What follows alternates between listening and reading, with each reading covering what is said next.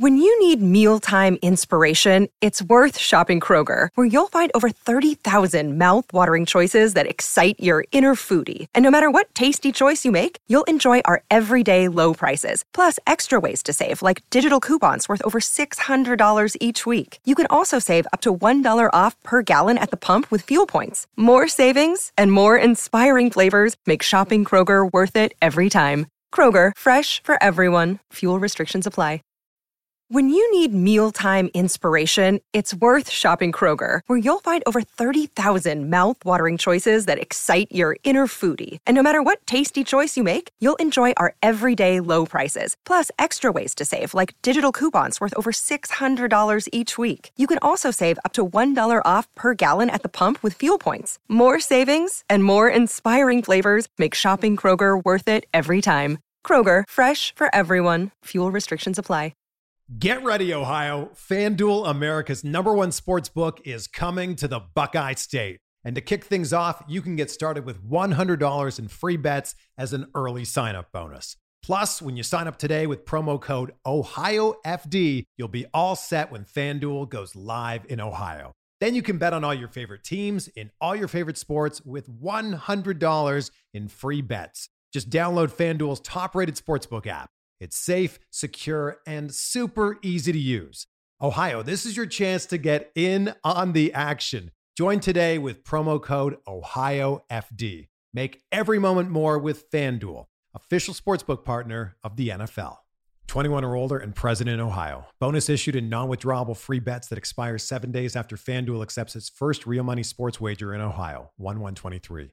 Unique user identity verification required. Offer ends on the go live date. Restrictions apply. See terms at sportsbook.fanduel.com. Gambling problem? Call 1 800 Gambler.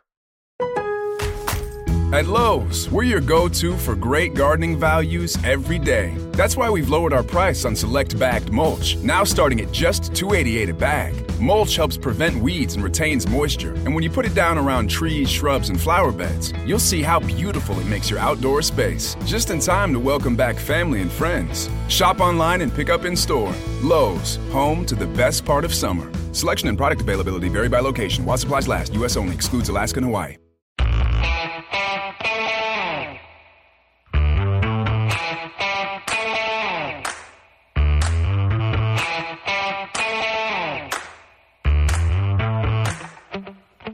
It's another film study. We're going to look back at week 11 once again, focus on this high power ho- offense. All of a sudden, it's scoring a bunch of points. Ken McKusick, how you doing?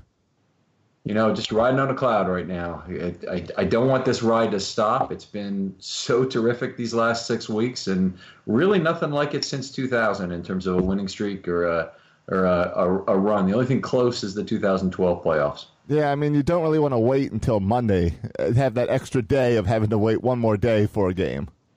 Kind of sucks. We're we're gonna go out to LA for the game, then we're coming back, and yeah, it's go it's gonna be a tight week with Thanksgiving in terms of all that we we do with podcasts and whatnot. Now that's just my limited perspective. Everybody else, they have to wait a day for football. Right, right. I got to go to work before the next Ravens game and wait all day. So I, I right. Enjoy your trip to LA. Um, you'll get to check out that cool tiny soccer stadium. they, they don't play there. They play at the Coliseum. They don't play in We- the we little did- stadium anymore. The Chargers No, no. Oh, that's Yeah, the we- Chargers. I got the two mixed up. Yeah, we went there last year, but the LA Coliseum. I think this is about the last chance to. This may be the last NFL game that the Ravens ever play there, unless I don't know. I don't know what I it would mean- take for to play another football game there. Right. You, the way the football teams move in and out of LA, it might be the last time they go to LA. Who knows? Yeah, it could be. Yeah. But uh, let's uh, let's bring Ivan on, who's already corrected me, so he's re- feeling right into the show. Ivan, how you doing? I'm doing fine. Nice to be here with you guys again. Yeah, glad, nice to have you too, Ivan. yeah, glad to have you back. Uh, what have you been up to? Uh, just working the YouTube channel, do, putting out two films a, a, a week for my YouTube viewers. I also put a, uh film out like on Thursday or Friday for my Patreon subscribers. And uh, like I was talking to Ken before, you know, we started. We're still hanging on this playoff run down here in Florida. Made it to the third round, so we just chugging along, chugging along, trying to keep going, maybe get a state title. Okay, so so give us give us the, the, the scoop on this. So you said you're you're playing for a regional title in the next game, right? Yes. Friday Okay. we're playing for the regional title. We finished. We actually finished third in the district, but because we played so many tough teams, uh, we got in at, at, large, and we beat the number two seed uh, and the number three seed so far. So we're playing the number one seed this Friday. And it's a team you've already played before. Yes, And- we, uh, we played them before, and we had a terrible start. Fumbled the first play of the game, pick six like the third play of the game, and it just went down here from there. They ended up beat, beating us by nine points, even after that terrible start. Wow. Okay, so you got you can play with these guys. Yes. And and you're you're telling me about the size of schools. There's eight different classifications in Florida. I mean, it almost sounds like Florida's really like Texas in terms of how seriously they take football playoffs. You have the 8A schools, um, which are a bunch around Orlando, and they have like 3,500 kids. Wow. And then, you know, we only have like uh, 1,100. But also, I did visit a school in like one of the largest schools in Texas, and they had 5,500 kids in the school. Well, Was it da- Dallas area? It was in the Dallas area, yes. remember, my daughter's high school is Tim Tebow country, and Nease High School in Florida. Nice. Mhm. Yeah. So All right, very good. Well, con- good, good Yeah. luck to you, coach. That's terrific. now, I, Thank you. You mentioned YouTube, you mentioned Patreon, but these are like big websites. How do people find you on these sites? Um, on YouTube, it's Sip the Tally Films, and um, Instagram is Sip the Tally Films, and Twitter is Coach Evans9. And the uh, Patreon thing, you just, any of my videos on YouTube, it's a link on there. You just click it and go from there. All right, I'm going to get have you repeat all of that at the end of the episode, so people who weren't paying attention now don't have to rewind. We'll catch it up at the end again uh, after you guys dig deep into this Ravens offense. Okay. Appreciate it. Looking forward to it, Ivan. We, we've been uh, waiting to have you on for a while. Appreciate you coming back and joining us. We get the pleasure to talk about this game, and and uh, boy, it's really hard to find anything negative to say. Certainly about the offense. I, I know, right? It was it was one of those games where you were almost bored bored watching, you know, the offense because they just were chugging along, chugging along, chugging along. There was there was no controversy. There was nothing, you know, no rah rah than one run. It was just like a well-oiled machine. Yeah, that's that's. Uh, I just love to see it. I mean, they didn't get to third down that often in this game. Nine times, they had a couple drives where it was first down, second down, first down, second down, all the way down the field. Uh, so that was that was pretty cool about it. I, I, I just everything is really going right uh, as things are going. I mean, they had five touchdown drives of 70 plus yards in this game. But get this those five drives lasted 10, 8, 7, 6, and 5 plays. Wow. So that's knifing through butter on that. It's you know that's at least 350 yards. It's probably more like 375 or 80 yards. And how many plays would that be? 15, 26, 36 plays. So 10 yards of play probably on those drives. Uh, you know, in aggregate, just cutting through. That's that's amazing. All right, zero punts for the game. The Ravens. Uh, uh, some people know this. Ryan Mink has been has been talking about this some, but the Ravens are now on pace to have the fewest punts in NFL history during a 16 game season. With they're on pace for 33.6, and the Oilers had 34 in 1990. So, so are- Koch is just uh, Koch or Cook. How do you say that last Cook. name? Cook. So he's just basically collecting the check. Yeah, Right. there you go.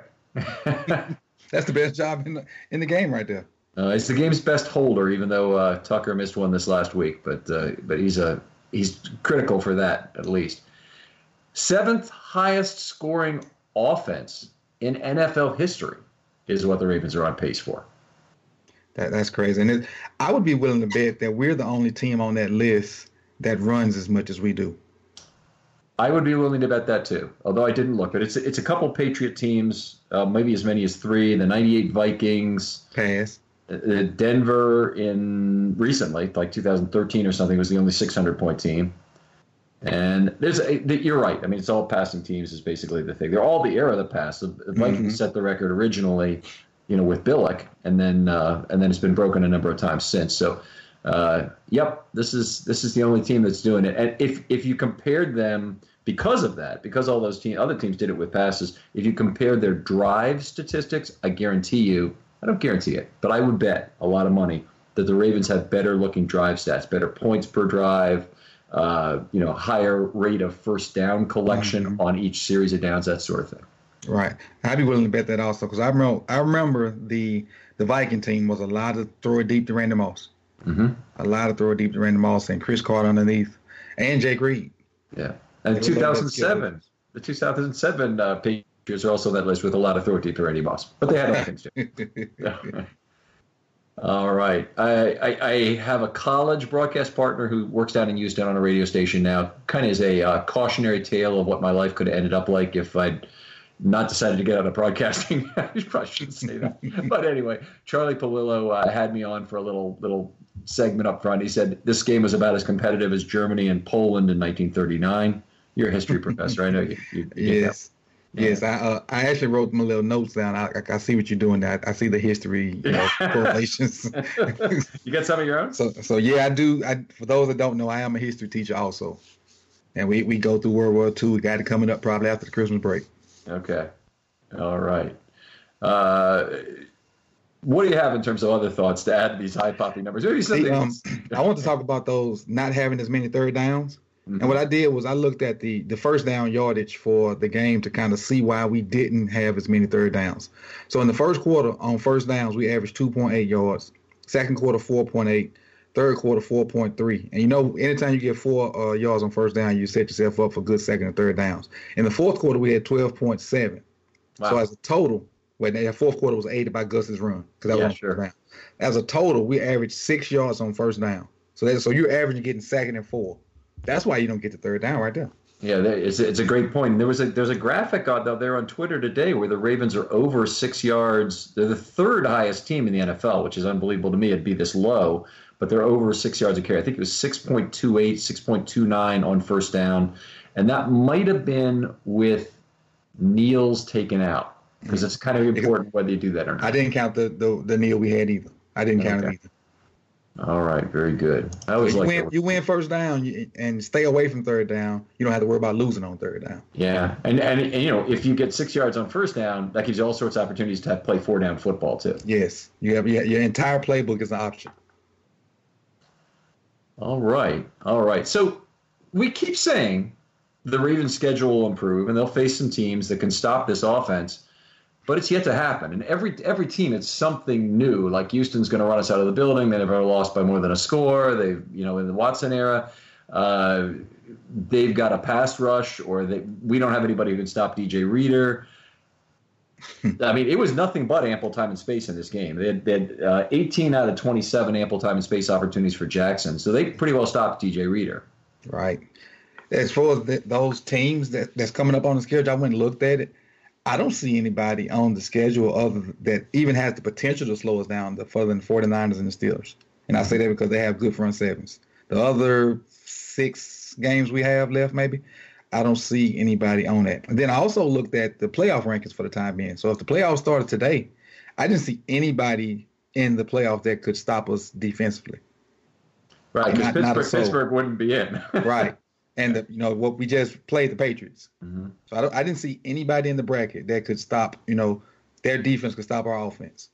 That's that's fair enough. So I, you know, the great thing about Lamar is that he's very adaptable to the changes they made by team and by game plan. And you know, all that credit goes to Roman.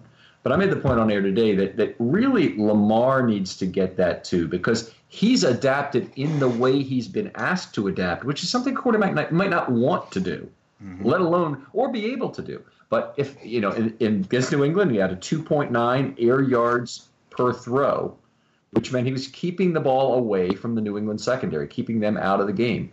Against these against the other teams they played more recently, against Cincinnati and against in this last game against the Texans, they ramped up play action to a degree we haven't seen yet this year. 56% play action in this last game, which really was done to take advantage of the linebackers of both these teams, and it's done so effectively. And I think the, um, them using play action has really helped the O line because as a whole, they're not a great just straight drop back passing O line.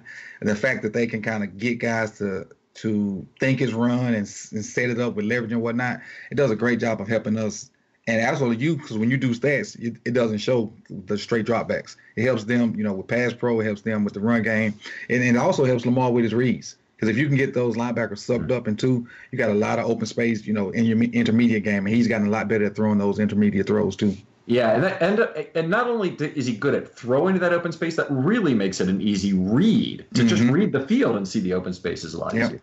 Yeah. That's that's Roman helping him out, helping his progression.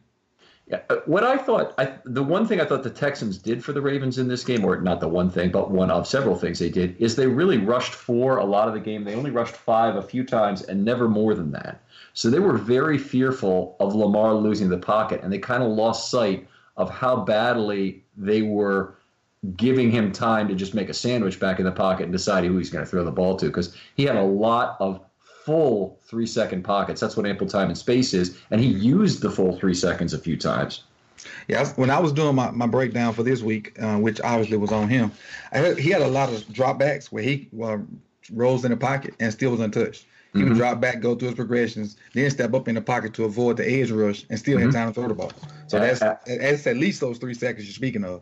Yeah, absolutely right. And you know what? That's real impressive the, the times he was able to step up in the pocket because that's where the Ravens' weakness is in theory, in terms of not having a center who can anchor, and and also the Texans on the nose or at the three tech wherever he is. Reader has Reader. the ability to get that that push. So I thought it was a, it's just a great game by the offensive line. Yeah. And that, like I said, they're doing a, a great job of just playing ball, just as as a whole, acting like one person. They're they're doing a great job of sync, synchronizing whatever they're doing, and you know Roman has kind of used um, Bozeman's strengths. Bozeman a, a, better puller, in my opinion, than Yanda, mm-hmm. and a little younger legs, and he you know he's the puller most of the time, other than the tight ends, other yeah. than the tight ends, and he does a great job of basically playing to their strength.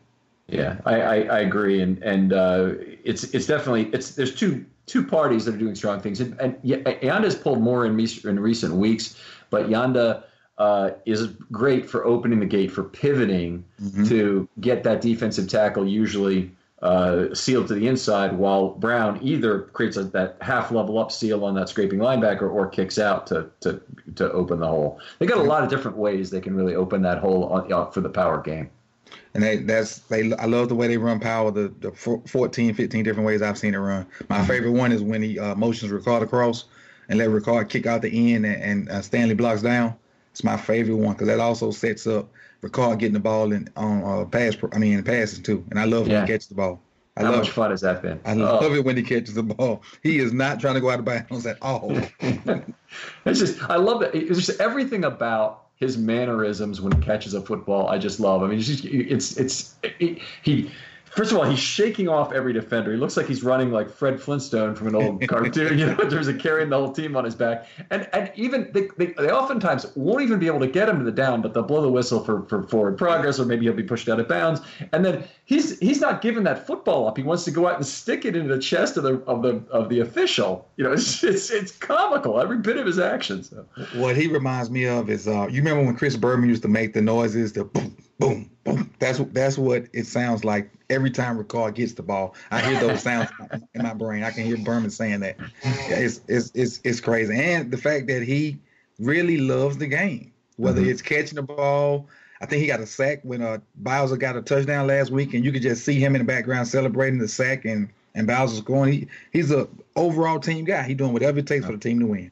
Yeah, just it, it's he's he's really exciting. I think it was an interesting thing last week because Bowser Bowser scored a touchdown. Ricard got his first sack. Who gets the football would be one question. I think the touchdown takes precedence of probably of those two. Hopefully he gets another sack.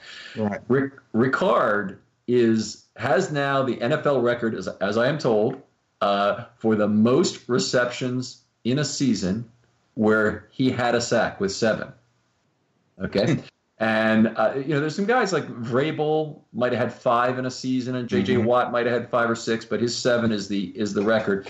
And he has a chance, I think, because I think Ricard is going to become more of a fullback's fullback, more mm-hmm. of a the guy I see him uh, becoming more like, although maybe he won't be exactly the same, maybe he won't be quite as the pass, pass catcher, is uh, um, Mughelli.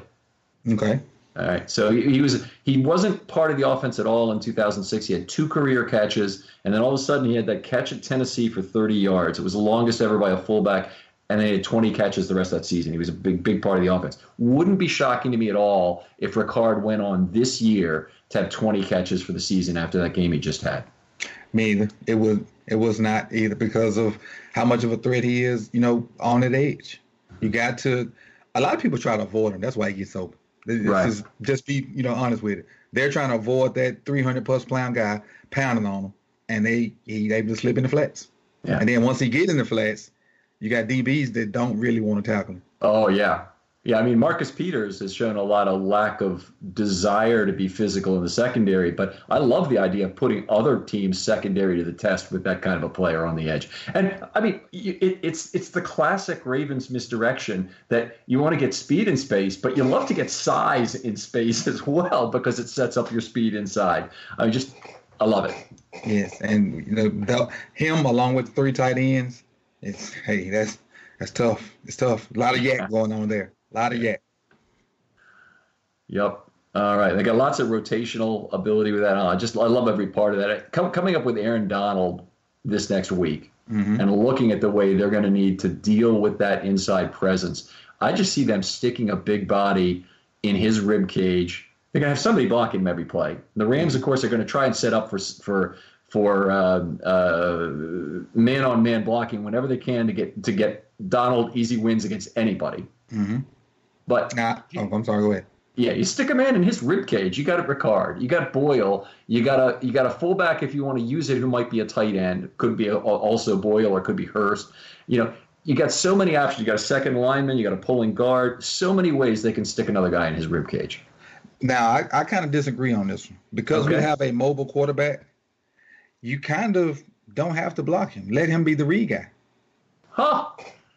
Okay, him be the man. read guy. And I, the reason I say that because um, we have a guy. Do you know Jeffery Simmons, that the rookie for the Titans? No, I don't. He, he he's from Mississippi State. He was their first round pick for the Titans, and he uh, hurt his ACL or something, so he's just not starting to play. But in high school, he we couldn't block him. So what we chose to do was just read him every play, wherever he was. He was the read, and we was able we were able to get. We didn't win the game, but we were able to get a bunch of yards because you know why take somebody that we know we can't block and just make him wrong every play. Hmm He's either gonna chase the quarterback or chase the running back, and whichever one he go to, the other person gonna keep the ball because we had to run. You can do that with a, a mobile quarterback. Right. Probably can't do it with the you know the traditional guy, but we were able to do it. And so you know we can try to block Aaron Donald, but if it gets to the point where we can't block him, read him. Right. He can't tackle the running back and the quarterback. Yeah, that's that's that's a great point. I mean, I don't want to have Lamar take unnecessary hits from Donald, even when the ball's going somewhere else. But you know, the the play by Brennan Scarlett this week for the seven yard, they called it a sack, but it was really a run play. It was a read option play where he was just in there too quickly to to deal with it. Uh, I, I, I I'm a little fearful of Donald being in too quickly because of how good he is to make that. And I, I'm I'm not sure you have the same option to let a guy in the backfield from the middle of the line as opposed to an edge guy. You can you can wham that guy in. I'm, I'm sorry. With- like you you can wham him like you said we record. Yeah. Like, like with the fullback or whatever, just coming from the opposite side, especially if he runs up the field like that. If, if Donald's the type of guy that just blows up the field, he can definitely get uh, trapped and whammed easily. Okay. All right. So that's how you do it. You you you'll, you'll let him into the backfield, and that directs that that that, that makes the choice for Jackson right off in terms of the play has to go opposite the fullback's motion, or sorry, the the Ricard or, or Boyle motion. Right. So let's let's say uh, Aaron Donald is offensive left side in like a three technique or whatnot, and Yep. Ricard's on the the offensive right side. So as the ball snap, maybe we got somebody in pistol. Ricard will come across, and the O line will go block and do whatever they do. As Donald comes up the field, Ricard would just, I'm sorry, your Ricard would just wham him, and the ball should go right off that block. Okay. And and but the but the balls it, it, it, does by blocking it that way does it mean that Jackson has to run right or No. Jackson or okay You can. It, it doesn't even have to be one of those plays where he keeps it. It could be an automatic give. okay Because we could just block it up with, especially with all the tight ends we got. It could be blocked up right. It could have a man on man, and the extra man would be Ricard uh, hitting Donald. And you can also get a double there too. I mean, there's plenty of ways to do it because because of those three tight ends, and they have to respect Hollywood speed or whoever's outside speed. So it's, it's a ton of ways to do it. And I'm not saying just let Aaron Donald go every play because like that would be ludicrous Mhm. because he, Lamar would take hits, but you just got to mix it up because he if you do it one way all game on him, he's gonna screw it up. He's gonna mess the backfield up. hmm I I haven't seen a guy that good in a long time. In a long time. So we either gonna we have to if we running straight at him, it needs to be a double, uh, read him from time to time, and also you know whamming with tight ends and, and fullbacks. It's got to be mixed up. Yeah, I, I'm I'm eager to see how that kind of a physical workload, and I know that that you know because they're always trying to get these one-on-one matchups, and Donald is so good at using his hands. Mm-hmm. He doesn't take the kind of physical beating. He doesn't get punched as much, I don't think, as other interior defensive linemen. And I, if if they can get a guy to his rib cage, I bet you could really limit either his snaps or his effectiveness on those snaps. Yeah, I, I agree with that. I, I would love to see the matchup if he's on the offensive right with Yanda. Mm-hmm. I would love to see that. Even though I know he normally plays the opposite side, I would love to see him and Yanda go at it for a bunch of snaps. Right. It's I, I would I would have to think they're going to try and exploit that left A gap mm-hmm. where Bozeman and Skura are with Donald. It just makes too much sense to not right. do it that way. Right. Uh, I, I'm just looking at his snap count for the year. And in 10 games, he's played 612 snaps. So he's averaging over 61 snaps per game, mm-hmm. which is absurd for a defensive tackle. That's ridiculously high. But uh, it's, it's almost 100% of snaps, but it's, it's probably more like 88 or 92 or something. But it's it's very, it's a very high percentage of LA snaps. Crazy thing about Aaron Donald and, and all these snaps he's playing, he's in great shape. I've never seen a guy that big with abs. It yeah. lists at only 280 pounds. A playing on the inside like that. Only 280, but still got six pack. That's, yeah. that's amazing. Yeah, that's amazing. Right. I wouldn't six, want to deal with him. Yeah. At six one too. That's uh, okay. Wow. Just look at just think about his body type and how well he plays the run and pass, based off the two guys we got playing that same position. Right. Yeah, we, we and I, and I like all three of them. I'll take our two but just the body type, he can he can sustain sixty plays. I don't think our two guys could could play that. Oh no, yeah, they're carrying an extra fifty-five pounds each, so right. I, I don't think so. Yeah. All right. Well, let's uh, uh, let's go through this a little more. Let's want to talk about a little more about Lamar first. Uh, we go ahead. Go ahead. All right. So he had ample time space on 17 of 25 dropbacks in this game. By far, the best amount of pocket time he's had this year. Uh, you know, that's 68% for him. Uh, it was it was 67% overall. They had one or two for uh, for um, uh, RG3 as well. Uh, he, he, should have had about 171 yards given that opportunity set. He actually had 215. He's had a pretty easy time week over week beating expectation because it's a Flacco standard, frankly. Uh, that you know he's he was a lower yards per yards per throw quarterback, and we're not going to bash Flacco, but but anyway, he he beat that standard by 1.8 yards per throw in only 25 dropbacks. So, so plus 44 is very nice for that. And it's just strange because he's he's beaten it by eight per throw in one game and 10 per throw this one game, which are just astounding totals. So his uh, um the his rating for this game was 139.2, I think. Mm-hmm. So is that what's the perfect number? Is that close to the perfect number? 158.3, which he's had twice this year. Okay, okay, yeah. it's 158. Okay, so that but that's still that's what 19 points from being perfect again, which yeah. is great for him. When he was it was thought to be right around 85, 90 for uh, for the year. Yep. Oh, yeah. I mean, people had projected him for an 85 or 90 rating. Mm-hmm. Yeah. Yeah. And you know, I think he'd still be he he probably could still get to the playoffs, get the Ravens to the playoffs with a 90 rating. I, I think, think, so too. I think so too. As a six six seed, or maybe like getting in la- on the last week like we did last year. Yeah. Yeah. But his, I, his progression is, is amazing. I expected him to get better, but not this fast. Yeah. Not this he, good this fast.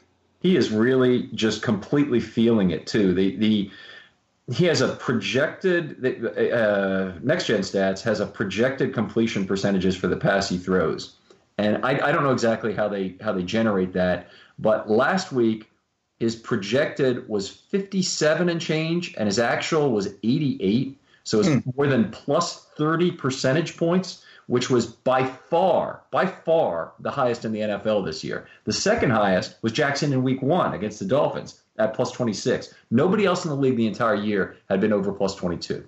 Yeah, wow. Wow. he just worked. He he got better. And obviously, not there's no other words to really explain it. He he put his head in the sand and just got better. He, he was tired of the talk and the doubt, and he went to work. I, I'm, I'm amazed and proud of the young fellow. Now, how, what's his obligation? Obligation is the wrong word.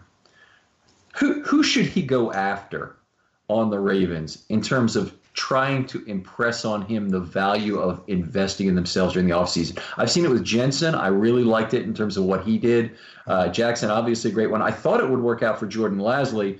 We didn't really have a sense of what he was doing. Maybe he was just kind of grafting himself to Lamar during the offseason. Mm-hmm. He certainly was trying to be there. But who's the who's the player this year that should do the Lamar or Ryan Jensen thing to try and get better? Um, right now I'm going to say Boykin. That he, had, he, he has the, the physical tools to be a great receiver. Uh, I don't really know what the disconnect is right now. Um, and I don't want to speculate, but I think he would be the guy that would benefit from basically following Lamar wherever he went this summer or whenever the season's over mm-hmm. to, to get some kind of chemistry and and whatnot because he he trusts Hollywood and they don't even practice together. Yeah, so yeah, you know, I, I, would want to be the the guy opposite of that, you know, because frank, frank, we need both outside threat guys to keep that middle open. Yeah, I, I, I agree. That's a great choice. I'm going to pick one on the defensive side of the ball. I'm going to say the guy who needs to, to figure out one thing different about what he's doing is Jaylon Ferguson. Yes. And and the guy I want him playing with this offseason, I don't know if he would be willing to do it, but he's he'd be he might be the perfect teacher for it. Is Pernell McPhee to learn how to play to to rush the passer with his hands. Mm-hmm. Just play that like a video game where it's punch, punch, punch, punch on both sides, and you're making progress towards the quarterback with each punch. Ferguson is a big guy. He's a leverage guy. McPhee is not even as big, but I, have got to I've got to think there's something he could impart to him. Yeah, I always say in when I talk about the defense that whenever Ferguson gets something other than the bull rush, is is going to be he's going to be special but he has to develop something other than the bull rush.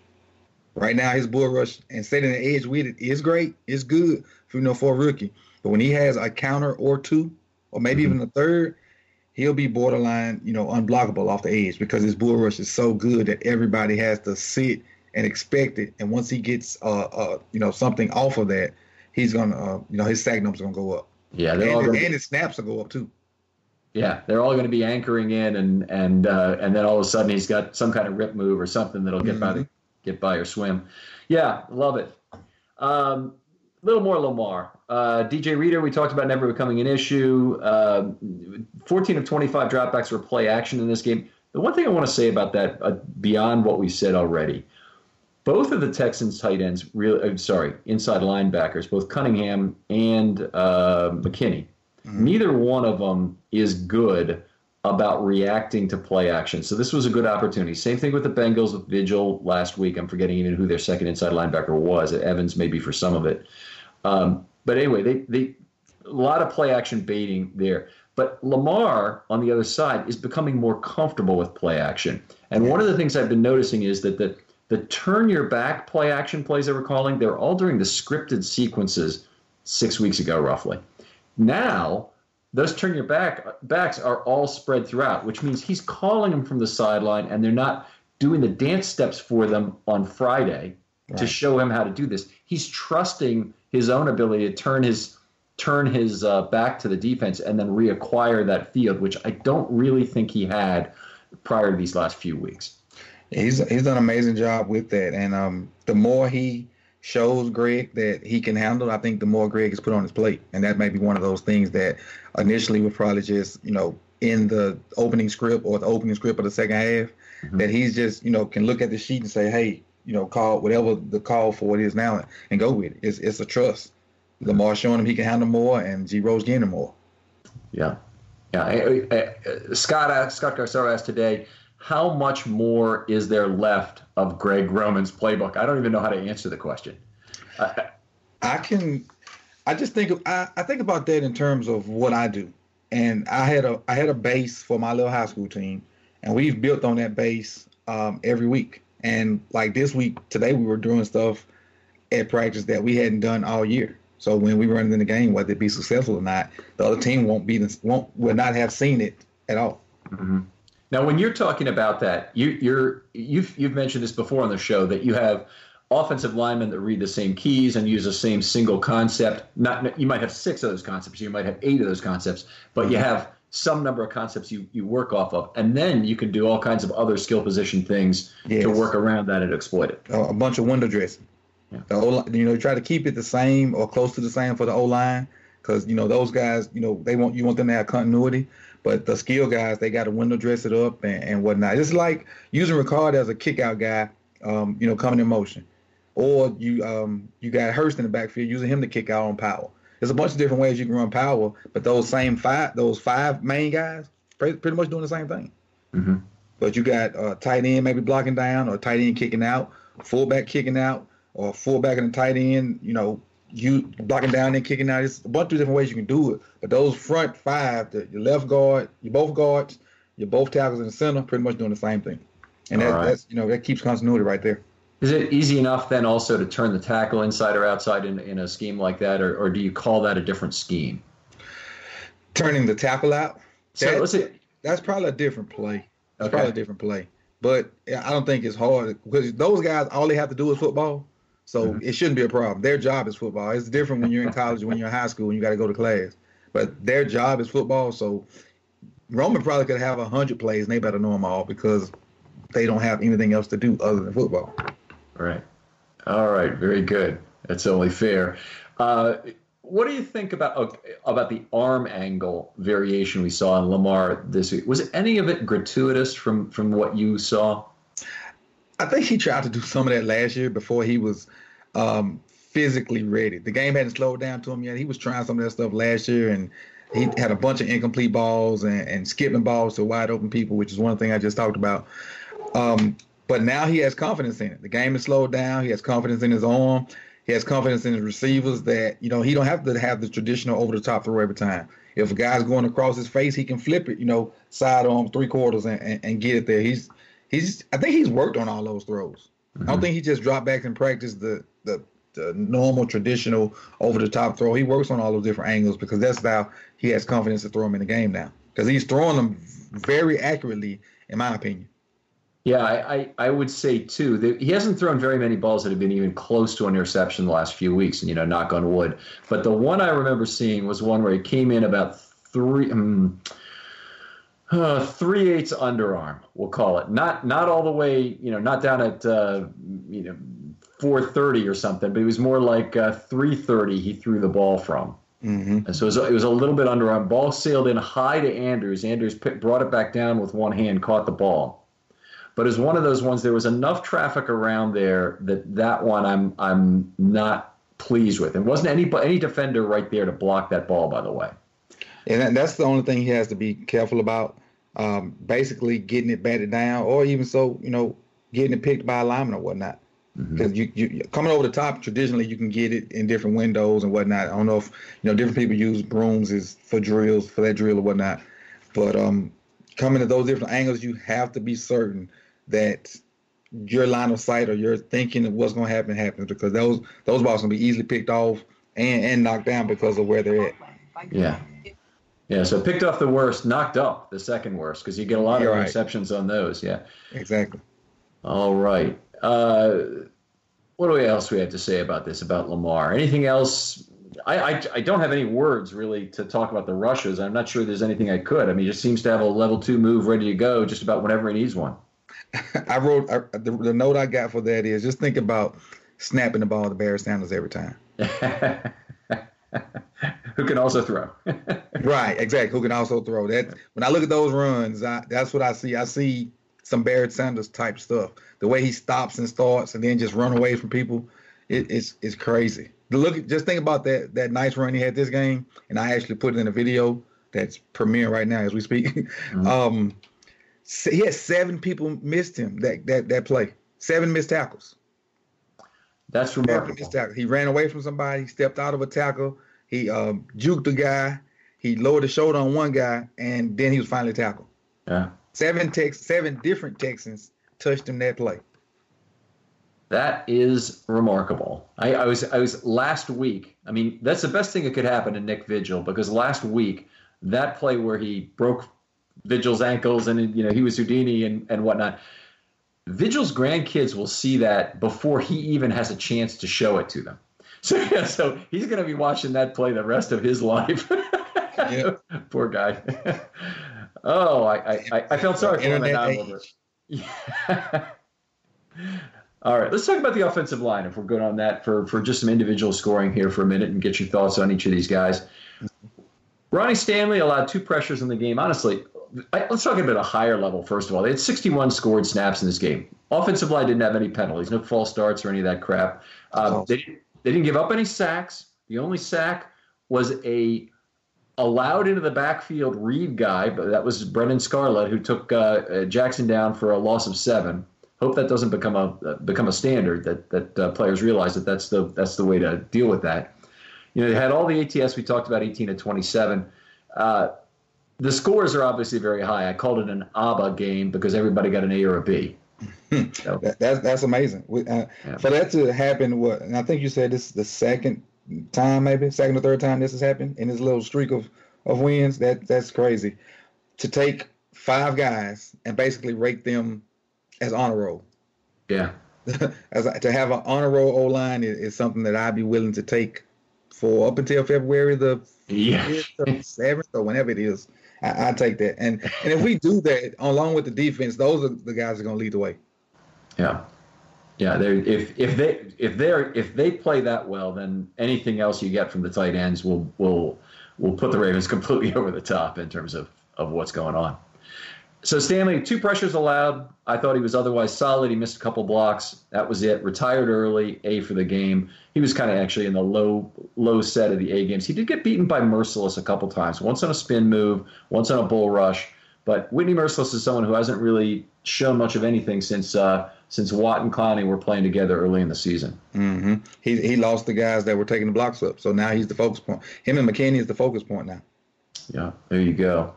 Uh, Bozeman, uh, what's really good about it, you mentioned the polling early, eight to 10 polls in this game, and he was really the only Raven who pulled successfully in this one. The Ravens otherwise didn't have great success. He did give up a, a quarterback hit to Omenihu. It was a little bit uh, questionable because it was a fairly late QH, but I went back and forth, and eventually I just gave it to him. Uh, he still got a B for the game. Uh, his second best game of this season. He had one A at Seattle, but this was his second best he, Bozeman is he's our pull guy. He, he's our traditional pulling guard, so to speak. And I love it because he does a good job of it. And um, he's not just there taking on guys straight up, which is a weakness of his. He's not he's not the greatest down blocker. He, but he, you know, uh, they found something he's good at, and they're letting him do it for the most part. And he, you know, he does other traditional O line stuff, but he's, in my opinion, a good puller, mm-hmm. and he does a good job of, of fitting in holes and even when the blocking kind of breaks down and is not as the way you draw it up, he does a good job of adjusting. Mm-hmm. He does a good job of adjusting, and then you know just getting ahead on somebody. Yeah, looking football, for, looking for work, right? Looking for exactly, looking for work, yeah. exactly. Yeah, I, have I've loved that about him too. I, I, he's he definitely came as came with the rep as a guy who was too slow for zone blocking. Where that has shown up is in some pass protection situations where he's not quite quick enough when he's handing off a stunt. That may be a technique issue that he needs to do less to hand off that stunt and then you know get back or it may just be a physical limitations issue that they need to find him other help to cover for that stunt whether it means Skura needs to be watching that way more than the more than to the right or whatever it might be. He, he has to keep his um, shoulder square. He has to to see those stunts coming. Mm-hmm. he can't he can't like fall in love too much with a block and then let somebody you know let them loop around him. He has to keep his shoulder square and trust the guys around him. There you go now, I've, I have noticed a couple of times in the last four or five weeks that he and Stanley seem to be gesticulating each other on the field. One time it was really significant. They were pointing each in a different direction while talking to each other after a play. Have you noticed any friction between those two, or any any um, uh, non-complementary play style? I won't even call it necessarily friction. They probably they're probably you know they're line mates. I hope they like each other, but but that they're they're not uh, they're not exactly synced up in how they're thinking their responsibilities ought to be. Um, I haven't noticed it, but in the game of football, there are a lot of disagreements that that happen, and it's simply uh, communication. And so they may they may be disagreeing on certain plays and whatnot, but I haven't noticed anything that should we should worry about because those guys have to have the ultimate camaraderie. Mm-hmm. They have to. I mean, even if they dislike each other, they can't show up. You can't even show up outside of it. Because I know, you know, there's this saying you can't, uh, you don't have to uh, like somebody to work with them. As mm-hmm. an old lineman, you do. there you go. You got you got to trust that guy. The, the two wide receivers may not have to like each other, the quarterback and the receiver, but old linemen need to like each other and get along because they're the lifeline of the, of the team. All right, very good. All right, let's talk about Matt Skura. Uh, he had his best game of the season. Um, I, I, took away his subjective adjustment in this game. He did give up one pressure in the game, but I, he on the fake field goal he missed his block, and so I took away his uh, his uh, his adjustment for that. So he ended up with a, his highest raw score of the year and and still his highest grade of the year. He got a B, but uh, if he had made that block on the on the fake field goal, he would have gotten an A, A minus actually. Right. This and look at that, one play. Yeah. One play, and you go from honor. Well, not honor. You still on honor roll. yeah. It's a, it's a B to an A minus. It's it's it's a. I'm sure it's significant, but uh, but anyway, his best game of the year still as it was. And I, I uh, last year I did a video saying Skura is not the problem, and I did. Mm-hmm. He's proven it this year. Even when we were having those bad games we had earlier in the year before Lamar got in there, I didn't think he was the problem then. You know, he might have had some problem plays, but I didn't think he was the problem. And he, he's he's shown this year that he's a solid a solid guy. Yeah, I agree. He's very been very consistent, and you know he was a C minus player last year, which honestly isn't bad as I look at it, uh, particularly for a second year cheap guy like that. Now he's a third year cheap guy, and I think he's probably a C plus guy, and might even you know on the range of C plus B minus anyway. Now the real question, as far as I'm concerned, is can the team and Skura work out a deal after this season? You know, a year before he would normally get signed avoid all the drama of the fourth year that can happen, like what's happening to Owasso right now, where his just play falls off for whatever reason, or he's he gets hurt, or any number of things.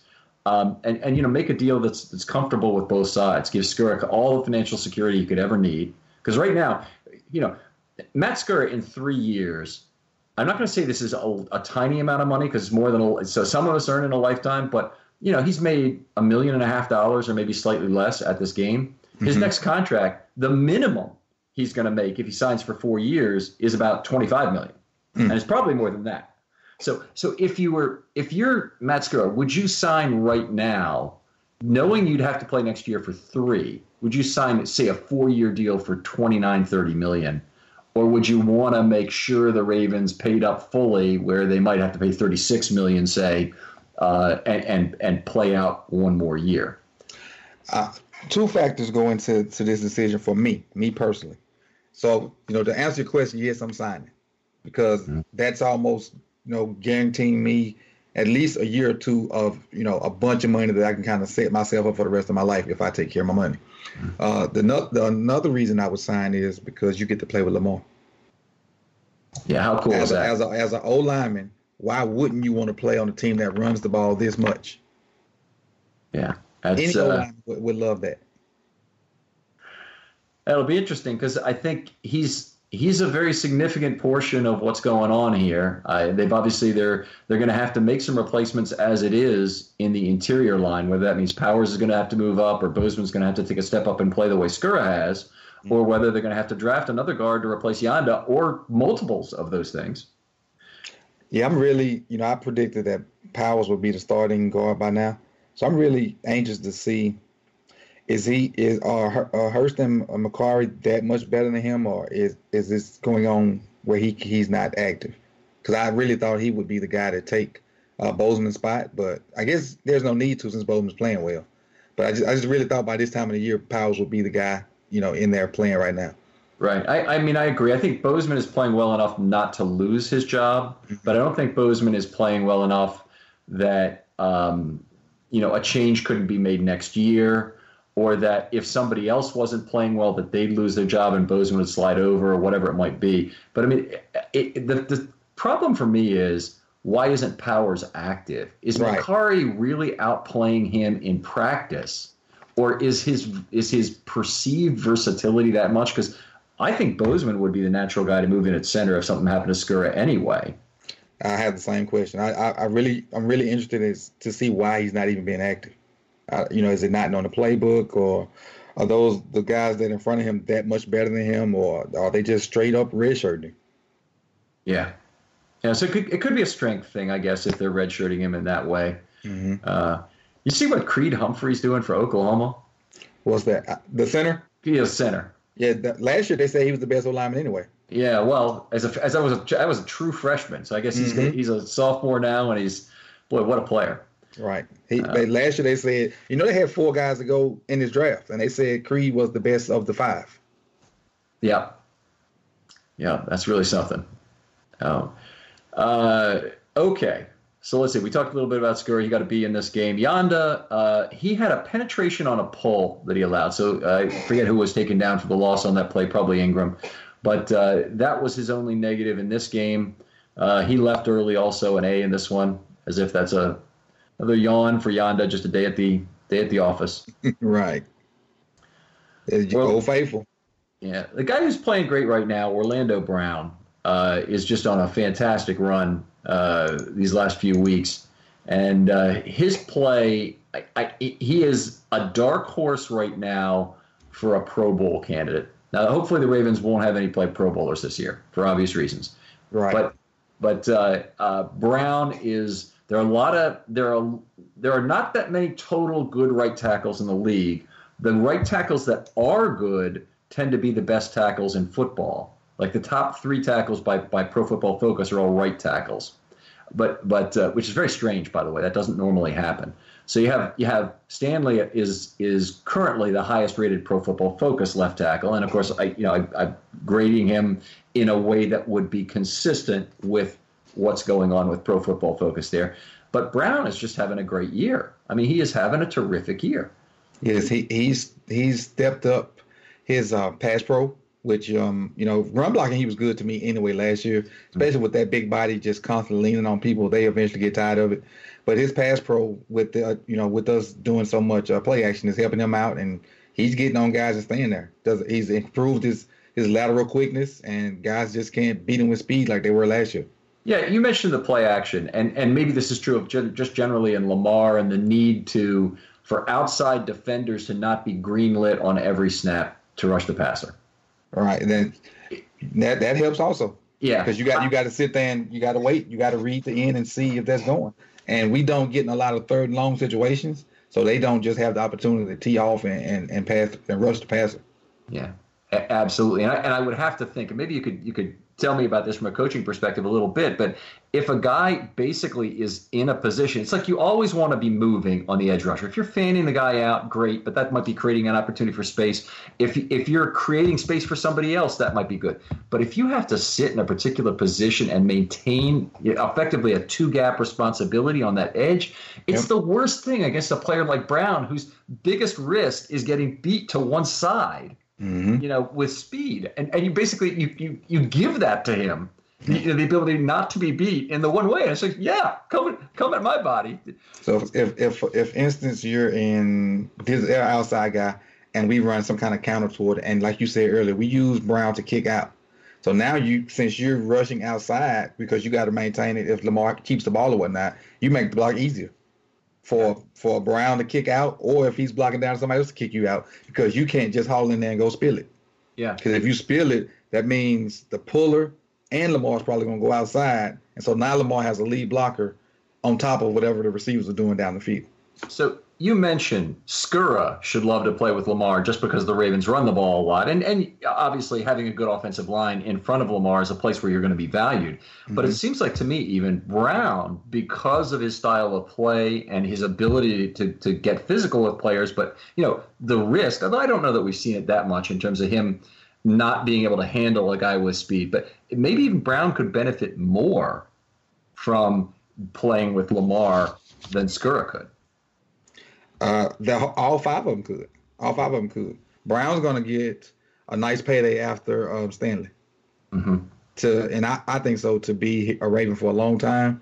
And so the fact that we run the ball as much as we do will only give him time to get better as a pass protect pass protector.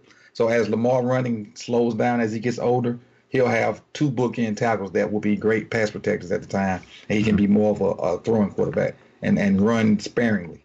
Right. So yeah, run five times a game for four first downs, hopefully. right. But, he, but, he, but will turn into Russell. He'll turn into Russell, the running wise, Russell Wilson. Because Russell doesn't run that much, but when he does, it's normally for first downs. That's great. Okay, Hurst and Mekari each had some short stints in this game, made eight out of nine and seven out of eight blocks, res- respectively. I had a highlight for each of those guys, but uh, go out and read the article, please, if you want to see timestamps on them and, and follow along. Uh, how about we talk about some other skill position players at this point? Okay. All right, you want to bring up anybody? Um, not the ones I, I were going to I was going to talk about. You have in the list so far, so let's just start with Andrews. Okay, sure. You, you start. You've got obviously some Um, things to say. I'm just he's the best receiver on the team. Uh, potentially the second best tight end in the league, in my opinion. And the fact that he um, is a blocker as well as a, a pass catcher is amazing to me because normally you're getting guys that are one of the other, which, you know, Boyle started out that way also.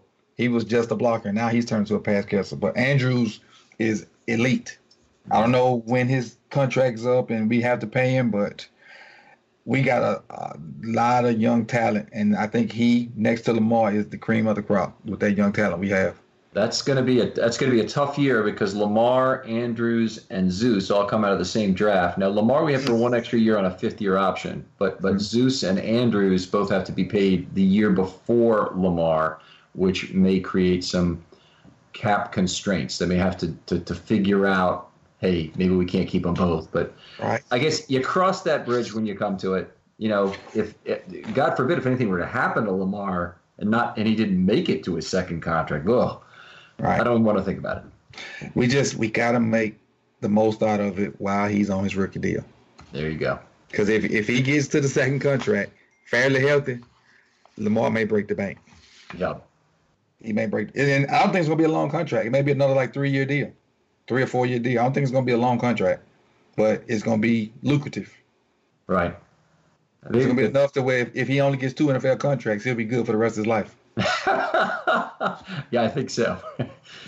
Uh, we talked a little bit about Patrick Ricard already. Anything else about his game you wanna you wanna hit on? Now, just his hard nose, the way he, he's an old school football player. He's a, he's a tough guy. He he's excitable. He he does the little things. He does all the dirty work and don't complain about it. He loves doing the dirty work.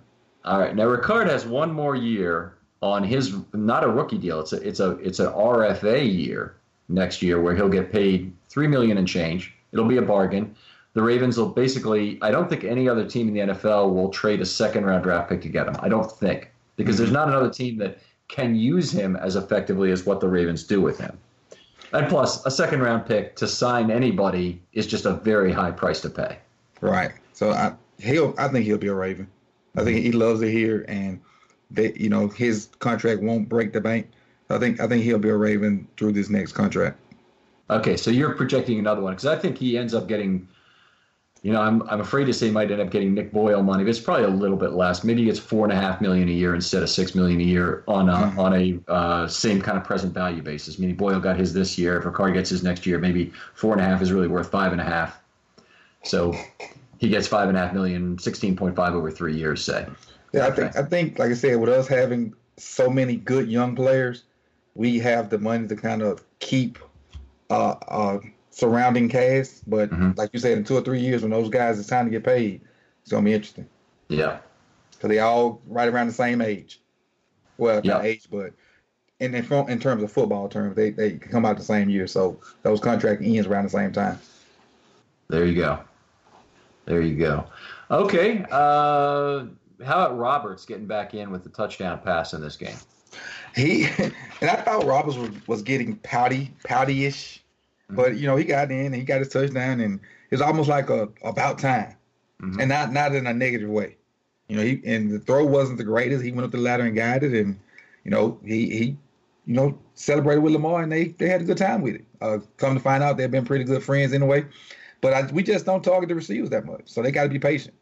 That'll that'll be the one area where I don't think we can attract a top tier guy as far as like a free agent.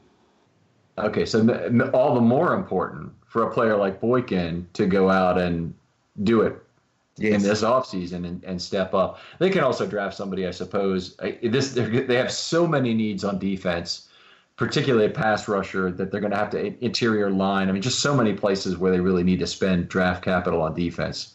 Yes. I think we're going to see a, a, a defensive heavy draft. I think so also, especially with uh, like you said, all these young skill guys we got, and a young O line, with the exception of of Yanda. I think it, defense is going to be the main priority, and but still, I know this is an offensive podcast, but them guys are playing lights out right now. Yeah, yeah. How how much fun is it to to watch this team play in two ways like this? Right, with with guys that were on the street. Yeah, it's, it's just that is is so crazy. The whole Bynes and Fort and Onwuasor thing. We won't get into it because it's it's really for the for the defensive pod. But mm-hmm. uh, but that to me is the is the weirdest thing. And and uh, I guess they've got now six guys who are effectively street guys who they brought in who all have played a significant role. Particularly if you include Bennett Jackson, mm-hmm. who came in and played a fair amount of defensive snaps now but and also John Ward. Jihad Ward is included, and, and then Bynes and Fort and Peko and, and Ellis. Yep. So you, you get to six pretty quickly right. there, and they're pushing out some guys. I, I did have one guy I want to mention. I wanted to uh, talk about Snead, and I love the way he makes the most out of his opportunities. The few opportunities he gets when he catches the ball, most of the time he gets YAC or he gets the first down. And you know he's excited excited when he gets his one or two catches a game on probably two targets. Mm-hmm. But I like Snead when he was with the Saints too, and for the fact that him to come play and be like a, a slot guy for us, he fits right in. He's a small tight end for us. Yeah, 70% catch rate this year, 21 out of 30 for Snead. Hasn't been for a lot of yards, 263 yards. I'm sure is not what Snead expected through, you know, 10 games of the season to be going at 26 yards a clip. Mm-hmm. Uh, you know, not what he wanted, but still, he's been a valuable player and he has been getting first downs. And uh, you know, they extended him already. They they right. uh, they let him know they love him. Hey, you know, he's under 25 also. Is he? Is yeah. he still under 25? The, remember the list you put out early in the year with the top players under 25, maybe, or maybe okay. under 26. Snead was on that list. All right, I'm looking, buddy. I, am having a hard time believing that, but but we'll. Uh, Because I used your list in a podcast with some other guys, and Snead oh. was on that list. Oh no, I know what it was. It, that that list was who's still on their first contract, but Snead would already Snead was already a RFA when they assigned him. He's 27 years and 33 days right now. Ah, I stand corrected then. I thought he was. I thought it was under 25. My bad. That's all right. I've been thinking that since then. I was like, man, this dude been in the league a long time. I should just, you know, as an announcer here, I should have just rolled with that. You, you had a story to tell. It was a perfectly valid point. I, I, you know, there's no need for me to check up on you. Like, oh, That's fine. my, first official fact check. there you go. All right. So, uh, where do you put the, the, the Ravens among the AFC contenders right now? Now, you've already talked about you don't think there's a team on the schedule that's going to beat them, but are you as as you are you as sanguine, as happy about them as say Rich Eisen seems to be, as optimistic? I think right today, right now, we're the best team in the AFC. Today, come playoff time, potentially New England could be better because they get Wynn back, and uh, I think they got they'll have more continuity with um, Sanu and, and whatnot. Mm-hmm. Um, and Kansas City still scares me. Okay, so Kansas City, I don't think Kansas City could stop us, but I don't know. I'm I'm just terrified of, of Mahomes and those weapons especially with the way Mecole Hardman is, has come around, and when you add Tyreek Hill in there and Kelce in there, which I think Kelce is the best tight end right now, and and Shady McCoy, they just they got weapons on top of weapons. Now, I'm not saying they can stop us, but I just I they just scare me. I, I, they they scare me as well, especially after the last two games and and losing those two there when it appeared. You know, the first one they had won, the second one they had a chance. Mm-hmm. I, I, I'm. It's not like I'm not scared of it. But I will say the Ravens are the new Chiefs in a lot of ways, except mm-hmm. they have a good defense. I mean, the Ravens are doing more than what the Chiefs did on a per drive basis last year. It's not close, in fact. Yeah, I think if we control the clock, it wouldn't be a problem. But their quick strike ability is what scares me. We could we could win time possession by 15 minutes and still be in a dogfight. Yeah, yeah, you're right. I mean, it's it's a point Harbaugh made is that you really need to steal possessions against a mm-hmm. team like the Chiefs because it doesn't matter if you give them the ball at the 13 yard line like they did the last game, then they just score from 87 yards. Right. Um, but we a lot of teams you know, the Texans were not a not in the very top tier of AFC contenders, but the Ravens had five 70 plus yard drives against a legitimate playoff contender, probably a legitimate, probably a division winner. Not Right. not sure thing, but probably. And I, that's that's the sort of thing the 2007 Patriots did. Do you remember looking at this stretch of games, and we uh, most Ravens fans were saying, "Well, maybe we can come out of here three and two. We can be good. You know, maybe if we break 500 in this stretch of six, we'll be good for the playoffs." Man, we could sweep this this series, this this stretch of tough games. Yeah, it's it's it's really amazing. I mean, they're going to L.A. against the reigning NFC champs as three point favorites. Right. Like, you know, uh, uh, uh, gamblers give them about a sixty one percent chance to win this game, imputed from what's what, what's in the money line. I, I'm I'm shocked at that. I never would have guessed that would have been what this looks like. But the Rams really look like a team in fast descent. Just an awful decision at cornerback with what they made in terms of not retaining Peters and you know forgetting they ever heard the name Jalen Ramsey. Yeah. You know, And they got rid of um, the other corner too. Sent him to Miami. A, t- a, a, a T, whatever his name, Khalid, oh, whatever. I, I keep to leave. Okay, yeah, he, he's gone also. It's it's a it's a lot. I mean, they need the cap space, and that team. I don't know if it's going to be this next year, but it probably will be this next year. They're going to have to completely rebuild. Uh, they they don't have any number one draft picks. They haven't had one, I think, for five years now in a row. From three years previous, this next year and the next year, they don't have one because of the Peters, uh, the uh, sorry, the Ramsey trade. Right. They um and probably Peters is going to help the Ravens out tremendously this week.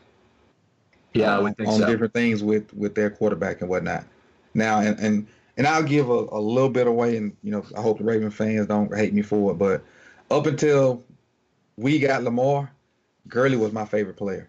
All Even right. though I was a Ravens fan, I had been a Gurley fan since since he was at Georgia. The things he did there, and I, I don't even like the Georgia Bulldogs. I just saw Gurley one Saturday, then I saw him the next Saturday. And I'm like, man, this I like this dude. Then when he had his little run with the Rams, but right now he's not even a factor. I don't think Gurley would even get another contract. He got his big contract, and I don't think he'll be in the league in two years because of those knees. Wow. All right, so you're not not not concerned about the Ravens being able to stop Gurley. Nope, I don't. I don't see Gurley as being a factor. Very good. As long as we continue with uh, gap integrity like we do, and they're going to run stretch. Mhm. They're going to run stretch. That's what they're known for. That's what they're good at. That's what Gurley's good at. Maintain your gaps, stretch the stretch to the sideline, and keep it to one or two yards. Anybody gets out of that gap, he's going to hit it up in there and be gone. You might not catch it. All right. All right. Is this a team that you can risk the three-three-five nickel against and only have one standing inside linebacker, or would you not do that against this team specifically because of what Gurley can do if he penetrates the level two and breaks one tackle? I, I would I would not because we need those guys there to um, not the cutback, but to just stop him when he decides to stick his foot in the ground and, and get vertical. There needs to be a, someone other than a a smaller safety there to to to get Gurley down. Because the thing is for me is to get him before he gets going. Because Mhm. once he gets going, he's he's pretty darn good if you can let him get to the second level. So if he gets get- to the second level, he's pretty good. Get a hand on him at the line of scrimmage or even in the backfield if you're lucky, Yes. and, and then you're you're okay. That's that's been the, the the the failing point of a lot of big backs in league history is is once teams figure out how to penetrate against them, get a hand on them in the backfield, that's uh, it's trouble. And uh, um, our two D linemen do a good job of going vertical down the line, not going up the field. They do a good job of maintaining their gaps and just going with the flow to play and not going up the field. And they'll, you know, guys will run run right into them and cut right back into them. You- You're talking Pierce, Pearson Williams when they're healthy, right? Mhm. Okay. When when healthy, right? Yeah. All right. Well, that hopefully Pierce is back, but I'm I'm not uh, I'm not going to hold my breath on that one. I, I, in in some sense, I even really just want them to wait so that Pierce is certainly ready for the playoffs. Right. But uh, but hopefully he'll be back before then. Uh, okay. MVPs from this game. You want to go back to the offense now and, and, and do this with me, or do you, do you have a list you want to do your own? I I'll, uh, I have one guy to mention for MVP, Okay. and then I'll right. let, then you can go with your guys. But my Sure. guy doesn't even touch the field. It's Roman. Okay. the the and I, I mentioned this because all right, like I told you, I talked earlier about my situation in the playoffs. The the other team's defensive coordinator came up to me and said, "Coach, we had no clue what you were doing on offense. We couldn't figure it out. And you know, I played it off, but to me, that's the ultimate compliment from an opposing coach. Just for them to say they can't figure out what you're doing because everything looks the same. That's what I think Roman's doing, hmm. and that's why I called him the MVP. You know, for this one because a lot of the plays look the same, and they're not. He he he's mixing in the play action. He's throwing on first downs. He's not he's not being predictable. He he's just throwing a bunch of things at people, and it's hard to stop. Anytime right. you know the, the people on the major networks are saying this is something like the league has never seen, that's a good thing for for the Ravens and, and Greg Roman. All right, all right. Well, fair enough. I certainly am concerned about losing him after this season, just like I am about Wink. But let's enjoy this while it's here right now. My number three guy I'll give you is Mark Ingram. Mm-hmm. Uh, a couple of receptions. I've really been liking what I've seen in the receiving game. The elusiveness in space has shown up, particularly in uh, giving Cunningham the old whoop and I like that left sideline. And uh, sliding in. Yeah. Oh, yeah, that too. I, I, I, am never going to get tired of looking at the video of Cunningham missing him on the left sideline, though. I could watch that for all day. Right.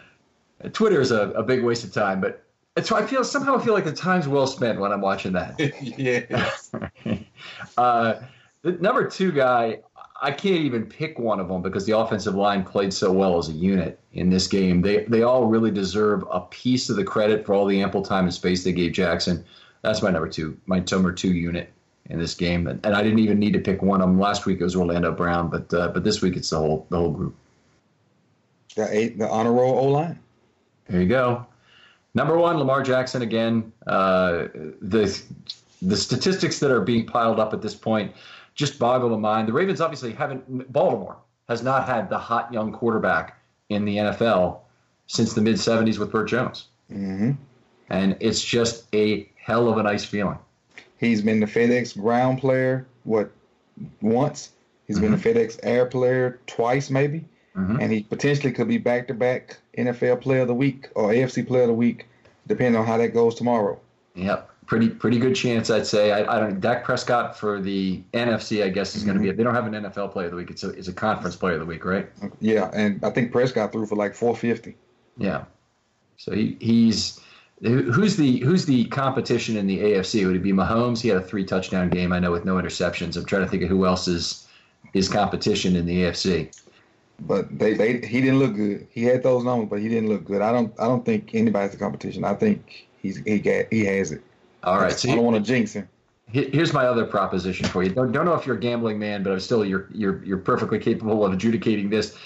Lamar Jackson, if you're one dollar, or let's say you're one hundred dollars, returns you two hundred and forty dollars, which is approximately the what you get returned on a hundred dollars bet right now, or would you like a hundred on Mahomes, where you get back nineteen hundred for MVP? For MVP of the league. I'm gonna take the the hundred on Jackson right now. i got to go with my guy. Okay.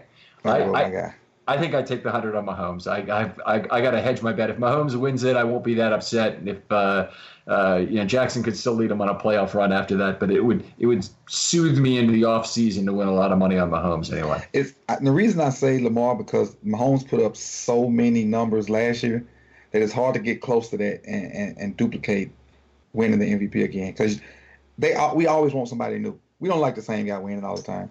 That's true. When, when Michael Jordan was winning all those championships, and I love Michael Jordan, I just got tired of him winning. Uh huh. And that's that. We don't like the same guy to keep winning because you know it should have happened a bunch of times. Brady should almost win it almost every year up until you know for the past ten or whatever years, but we just don't like to see the same guy win. Fair enough. Fair. You get about fifty to one on Brady right now, by the way, if you want to bet him. Uh, uh, and by the way, a week ago, 150 to 1 was available on Mitch Trubisky, which I called at that point the stupidest money going if you bet on that.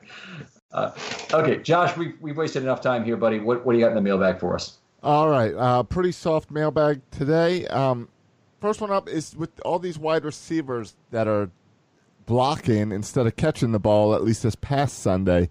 Is that something that we need to be concerned about? That wide receivers won't want to come play in Baltimore? I know, or just the fact that do you think they're just having fun winning that they don't care that they're getting the ball? We're so used to wide receivers being divas, and this is not a team for that. All right, I'll start, and you oh, you go ahead. It sounds like you got something ready. We um well we talked about it earlier. It's going to be hard for us to uh, attract free agent uh, big time receivers because of that what he what Josh just talked about. So we're gonna have to take young guys and you know and develop them and and hopefully they have the love for for winning. Mm-hmm. Because you know receivers are divas. They they are they not you know they perceive to be their their divas and the ones that get the big bucks and, and they just not gonna want to come play with us because we don't throw it enough. And, and honestly, I'm I'm not sure that's such a terrible thing in terms of, of who we attract in free agency. The, mm-hmm. the, the money that the Ravens have spent on free agent receivers, they've gotten a horrible return for over the years. I think Quan Boldin was the exception, but they've got a bunch of other terrible free agent receivers, Sanders and Marcus Robinson, a bunch of other guys who just didn't do very much for this team. I agree. Uh, if if I'm looking at um, uh, one thing to love about that, I really love the way now Bolkin is a Boldin. Uh, sorry, not Boldin. Boykin is a much bigger player than the man he was blocking on the 63-yard run, but he couldn't have done it any more perfectly in terms right. of positioning himself on that on that play. Uh, I just love to see that, and and Boykin's earned a couple extra targets from that under your uh, no block no rock formula. right. that that is it. If if I mean, anytime you look at long runs in high school, college, or NFL, there has to be receivers blocking. I mean, it just it has to be because those runs go from instead of them being 20 to 25 yard runs, if your receivers blocking, they turn into 60 to 80 yard runs. Mm-hmm. So that's my that's where my no block no rock comes from. I keep saying it. So I love I, I, I love the love the uh, thing. I don't know. Is that widely known? It's a, you, you, when you said it was the first time I'd heard it. It's it's widely known for kids that play for me. All right. So I don't know if it's like a universal thing coaches do or whatnot, and it may be, and I just don't know about it. But it's it's a staple for me. If you if you can't block, I don't care how well you catch the ball, you just you your snaps will be limited. Well, it sounds like that should be put on a T-shirt and up on your Patreon page. Hey, be a good one. Shh. Yeah. you, have got a couple hours before this episode comes out to get that up. Uh, looking ahead, we we talked about tests for this team, and they easily made it through the Patriots, Seahawks, and Texans. What's the next big test that we need to look for? How about the 49ers? I agree. All right, you guys are setting it right up for the last question in the mailbag, which is about the upcoming games and the schedule shift. Were you surprised that 49ers game was not shifted to the Sunday night 8 p.m. slot? And are you concerned that any other Raven games will be this year? Uh, Minion Hunter points out Week 17 with the Steelers, which is the biggest one I'm concerned about because I have a flight at 8 p.m. that night. Yeah, uh, it's it's unlikely. Um, if I don't know why they would do this. The, the, okay, no, I do know why they would do the Steelers the way the Steelers game would, would be flexed is if the Ravens are playing for seeding and the Steelers are playing to get in. But otherwise, they're going to try and make that a game where it decides a division title mm-hmm. because otherwise you, you have conflicts of interest with what's going on at other times during the day. So you, if the Steelers are actually playing to get in, and there's other teams that are playing earlier in the day, it's inappropriate for the Steelers to actually be playing a night game. So I actually think there's a limited chance that that'll be that'll be okay, done. I think it'll be another divisional game. See, I look at it as Lamar's the most exciting guy in football. They're going to want him on the national stage. Nah, no, they're all going to look at lineups. I think they're going, to like he said, they're going to try to get the best game, especially if there's a game where a win and end situation they're they're going to try to get something like that because yeah. I don't at, at, the rate we're going. If we continue to traject upwards, that game won't won't really matter because we'll already be in as the number one seed. Pittsburgh will be you know getting ready for draft. Yeah, you're, you're projecting two more losses for New England if you're if you're if you're going to do that. Now I'm not saying it couldn't happen. I'm saying it could happen, and then the Ravens have to run the table as well for that last game to mean nothing. I'm just throwing these positive rays out there. There you go. You're like I'm, I'm, I'm basking. Believe me, I'm, I'm, I'm hoping to hoping that's the way it works out. But I think the, the most likely thing is the NFC East game uh, to to decide the division title, if that can decide on, or the AFC South game to decide the division title would be the most likely Sunday night games that week.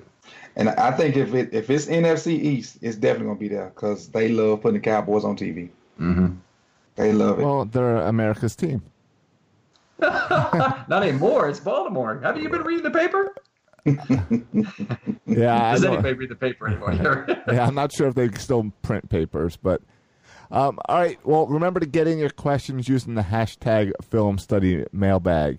Uh, it's it's amazing when they when they win and they win so well. We don't get a whole lot of questions. People aren't concerned about anything; they just want to celebrate. You, you know, one of the it. problems was I didn't put out a, a, little kicker for it this week. That's so it's on me, buddy. I'm I'm uh, I'm sorry about that. I I mean, also everyone played really well on Sunday. It's hard to mm-hmm. question Lamar's decisions when he doesn't drop the ball. It's right. hard hard to question the offensive line when they stop everyone from getting through. So when you rush for 230 yards or whatever it was. Right, right. When even Gus Edwards is getting 100 yards, it's hard to question. there you go. So, all right, uh, sip to tally. Fill us in again. Plug all that. Um, YouTube, Sip to Tally Films. Instagram, Sip to Tally Films. Twitter, Coach Evans Nine. All right, nice and simple. And Ken, uh, Film Study Baltimore will have the offense breakdown in the next day or so, right? It will. So uh, I've been working on it, and I'll uh, I'll finish it and have it up tomorrow. Uh, hope folks are tuning in occasionally when I'm on the radio. Uh, have four segments a week, so make sure you get there. And uh, definitely, if you want any kind of detail on what those segments are, come back, get the timestamp stuff, and get your Game Pass subscription going, and uh, and play some film analysis with me. Right, and make sure everyone's following you on Twitter so they get those little notifications when you're going on the air with 1057. There you go. So at Film Study Ravens and at, uh, sorry, filmstudybaltimore.com online. All right, all set, guys. Well, enjoy the rest of your week. Hey, um, I want before we get out, yeah. I want to say uh, Happy Thanksgiving to you guys. I probably won't get to talk to you before then, but I appreciate you guys having me on, and, and best of holidays to you guys. Yeah, you you too, Coach. You. We uh, we love it every time you're here. Appreciate you, fellas.